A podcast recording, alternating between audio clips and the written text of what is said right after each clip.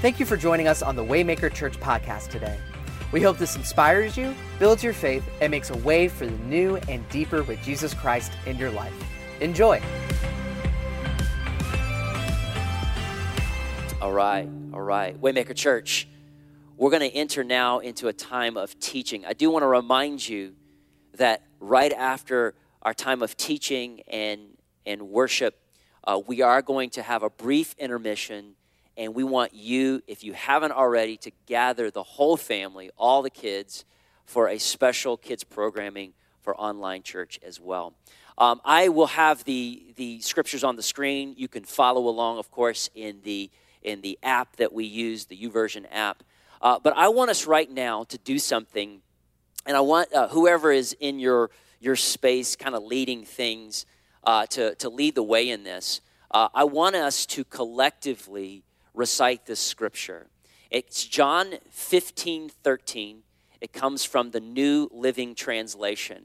And I want us to recite it together in the room. I'm going to count to three and we will begin. So here we go. Just stay at the pace that I'm, that I'm at right now. John 15 13, 1, 2, 3. No one can have greater love than to give his life for his friends. Wow. No one can have greater love than to give his life for his friends. That is Jesus' declaration to his first disciples who would become the first apostles who would spread the good news of Jesus Christ to the known world. And what does that essentially mean? It means that the greatest love that we will express in God in us, God through us, Jesus Christ before us, His Spirit anointing us, is a love beyond ourself, beyond even our family, a love for the people in our community. If you're following along in the notes, I want you to write this down. To sacrifice priceless personal things for our friends' well being. That's what it means. That there are things that we are going to sacrifice that are priceless to us. And Jesus, when he made that declaration, he said, even your life itself, that, that if you laid down your life, that if you even had to die for your friend, that would be the greatest expression of love. That you would be loving the way God is loving. And that's what we want to talk about today. So we are setting aside the series that we we launched last week and we're speaking into the current times because we were all tracking along in our normal lives, and then all of a sudden something changed. Something drastic changed. Something that seemed distant and far away, like COVID 19, the coronavirus.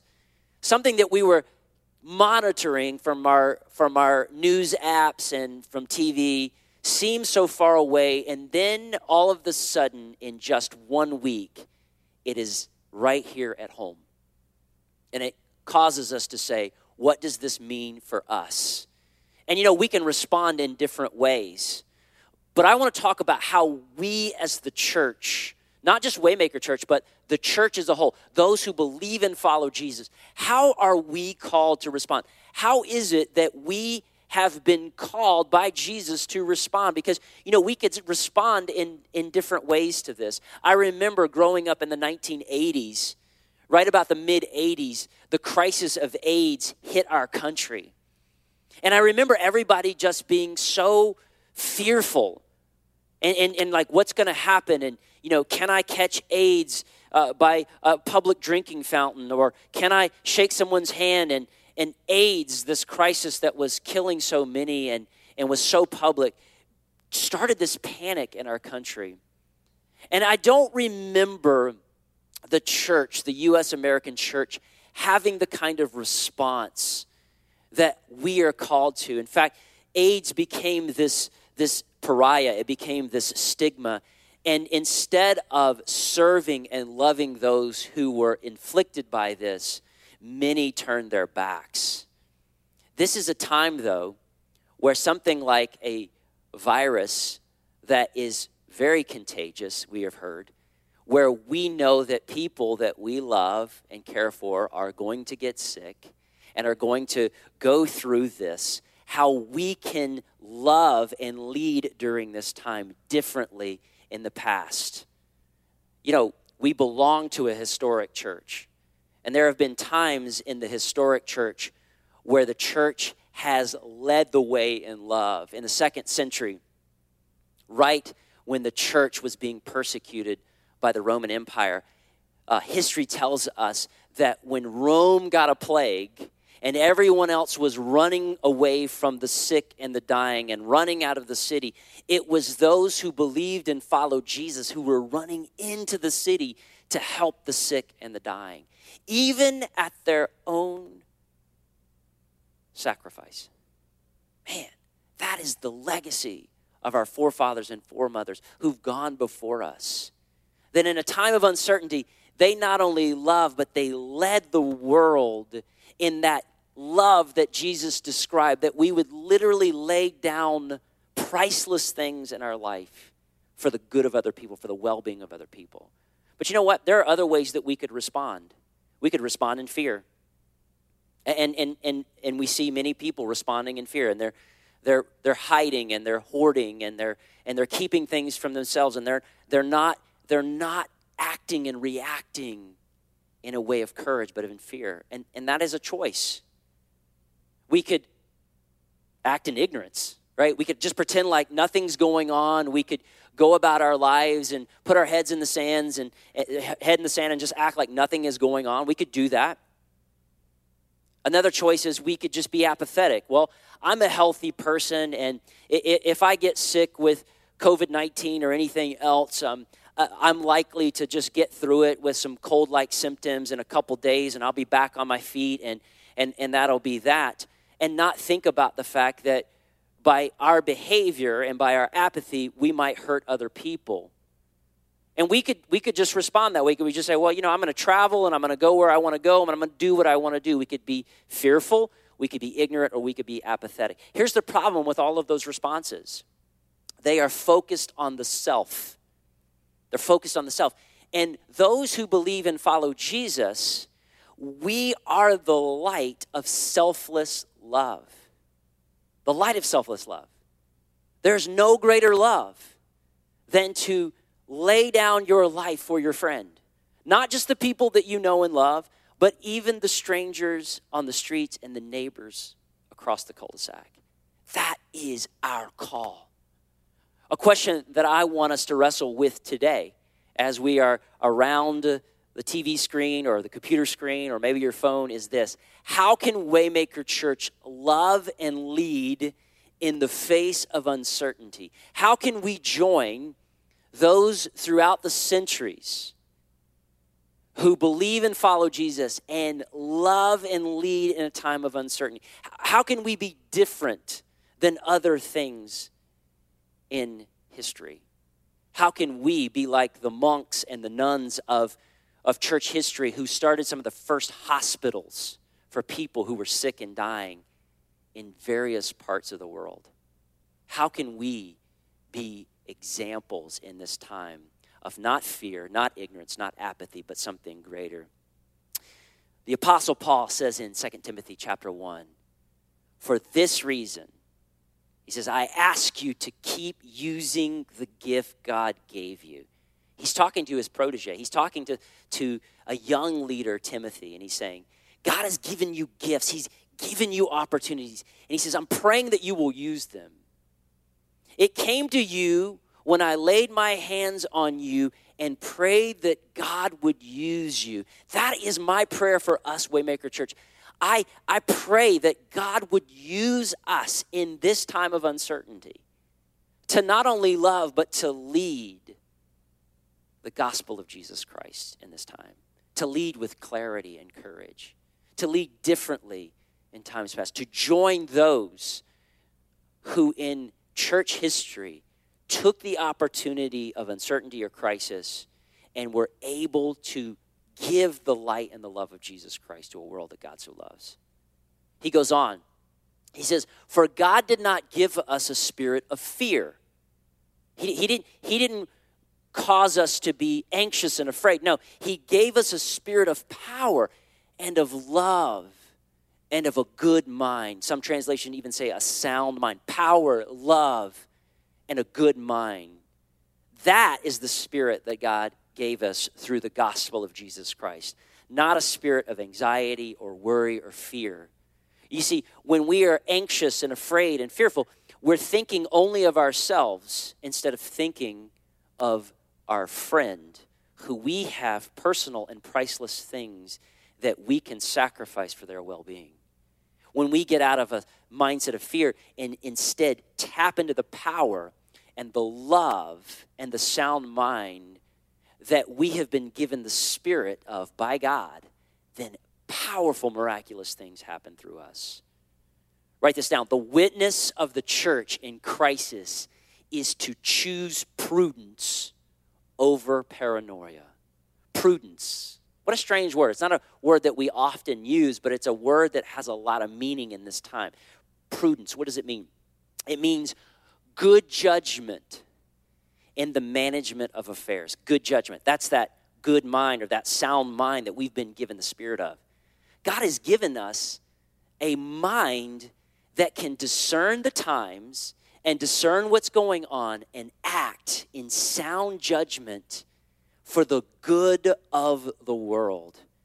That's what we've been called to. Not paranoia, not to, to hoard supplies in our, in, in our basement and to keep them from people. I mean, 2020 has been pretty bizarre in the last few weeks, hasn't it? I mean, fights breaking out over toilet paper and Purell at the Walmart. Wow. What do we, the people of Jesus Christ do in this time. We lead not in paranoia, but with prudence, of sound mind, of power, and of love. Now, what does that mean for us practically? It means this if you've been following and tracking what the CDC has said about how we can respond in prudence, we can go slow, we can group small, and we can be selfless. Let me, let me talk about that for a second. Go slow. In other words, it, it, this is a time where it's okay to be still. It, it's okay to, to not have to go out and be in the highways and the byways and, and, and stay at the same pace that we normally are used to. But really, with prudence, just say, Do I need to go there? If I do, I will. But if I don't, then I won't. Why?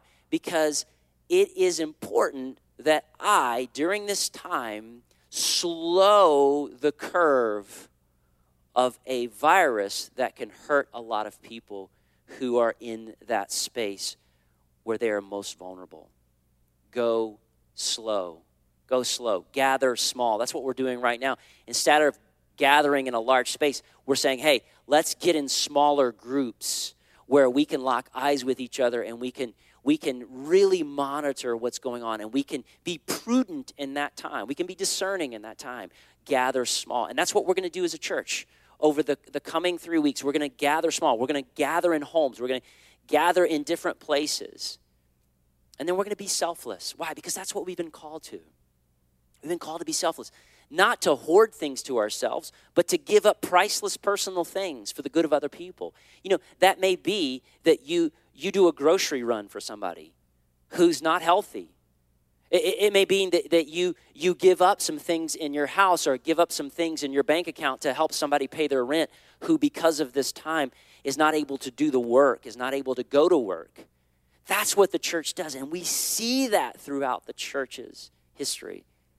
That we are a part, even from the beginning of the church, of a long line of people who said, Hey, I have extra or I have something that you can use. Let me give up priceless and personal things for your well being because that's the greatest love. That's the greatest love. The witness of the church in crisis is to choose faith and hope over fear. Faith and hope over fear. Fear is always going to want to creep in into our psyche, into the room. And what we get to do through the gospel of Jesus Christ and the power of the Holy Spirit in us and our Heavenly Father providing everything we need, we get to say, Fear, you don't get anything in this room. You are banished from this place. And that's what you can do right now. Right there in the space that you're in, you can say, you know what? Fear doesn't have any place. I cannot operate in the kingdom of God when I am in a mindset or a spirit of fear. And you just rebuke that in the name of Jesus. Hebrews 2 14. Because God's children are human beings, that's us. We are human beings living on a now not yet redeemed world. There are parts of this world that are redeemed, but there are parts that are not yet redeemed. There are parts about this earth that we live on, this, this flesh that we live in, that's, that's still dying and is still very vulnerable. And the writer of Hebrews, he says, we, we live in this, made of flesh and blood. The Son also became flesh and blood. You know what God did? He didn't say, You come to heaven to be with me. No, I'm going to come from heaven to be with you, and I'm going to wrap the vulnerability of your flesh around me. For only the writer says, for only as a human being could, could, for only as a human being could he die. And only by dying could he break the power of the devil who had the power of death. Only in this way could he set free all who have lived who've lived their lives as slaves to the fear of dying. What did Jesus do for you and me? He, the divine Son, became the human Jesus and wrapped the vulnerability of our humanity. And he says, I am going to face your greatest fears sin, evil, and yes, even death. And I am going to defeat death for you. You know, this is a time when we talk about the physical health of our lives and, and our friends and our family, where we are faced with our own vulnerability as human beings, that there is, there is a, a day where we will pass away from this life into the life eternal. And here's what we can, can live in the confidence of we can live in the confidence that Jesus Christ came here, He lived a perfect life, He died on a cross for our sins, and He rose from the dead, and He did all of that so that we can live life eternal. That death in this life is only a portal into life eternal. And in the meantime, while we live this human experience, we can live in the confidence of that, that we are not bullied by the fear of death. We can walk boldly as the Holy Spirit leads us. And we can walk in the selfless, radical, miraculous love that Jesus Christ called us to in John 15. That day when he spoke to his first disciples and said, The greatest love that you will lead is to give up priceless and personal things for other people's well being. Wow. Second, I'm sorry, Philippians chapter 2, verse 3 and 5. Don't be selfish. Don't try to impress others. Be humble, thinking of others as better than yourselves. Don't look out only for your own interest, but take, take an interest in others too. The Apostle Paul says, You must have the same attitude that Christ Jesus has. What was the attitude of Christ? Selflessness and humility. That is what we're called to in this time. The witness of the church in crisis. What is it ultimately? It's to love our neighbor. This is not a time for us to run and hide, to put our heads in the sand, to, to act like nothing is going on uh, to, to be apathetic and just say, well, I'm strong, I'm healthy, I got through it. Sorry. No, our time is now to be, to be the selfless love of Jesus Christ to a world that is looking for the light. And right where you are in the space that you're in, whether you're in a coffee shop, whether you're gathered with two or more, I want us to step into this moment and know that this is a threshold moment for the church global. This is a moment where uncertainty and crisis for many is a time of hope and love and faith that we can display for the world that God so loves. We have that power in us. Here's what I want you to do three things. First, pray and practice hope. Pray. Pray, what is that? Prayer is a practice and it is a posture. It is us saying, God, you are our Father. Let your kingdom come and your will be done. on earth as it is in heaven, and give us the tools that we need to do your kingdom come work. Let's do that. Let's pray that way. Hope, what is that? Hope is a perspective. Hope is the perspective that everything is going to be okay. That no matter what's happening, whether the, the clouds are falling or the mountains are crumbling or, or, uh, or a sickness is in the land, that, that hope is, is everything is going to be okay because God is on his throne and Christ has defeated sin, evil, and death for us. And the power that rose Jesus from the dead is in us. We can speak that. We can live that. It's an attitude of hope. Next, seek the common good. Seek the common good. You know, as, as we as we wrap things up today, as you go about the rest of your day, you can be in prayer. God, what is the common good for the people that you've put in my life? How do you want me to take personal, priceless things and give it for somebody else's well being? And then just be obedient to that. Be, be obedient to that. And then finally, prepare to be radically generous. We are in the coming weeks, we're going to we're going to see economic turns. We're, we're going to see social turns. We're going to see all kinds of things shift and change, and it's going to be unpredictable. No matter what, though, we have hope. And in this time, let's prepare to be radically generous to those who are in need, the most vulnerable, the sick, the poor, the people who are marginalized, the people who need the resources that we have and that we have in abundance or that we can give up in faith and knowing that if we take care of others, God will take care of us. Let's prepare to be radically generous. Now, we're going to close this time in worship and prayer. And, I want us to just, just right where you are as you've been uh, maybe taking notes or, or, maybe wrestling with this teaching and this content, I want you to shift now into a time where you're ready to worship and you're ready to respond. As we sing this song, let this be an anthem. An anthem for not only this moment, but an anthem for the weeks and the time to come. Let us walk boldly in faith, hope, and love. Let us lead boldly in this time of uncertainty.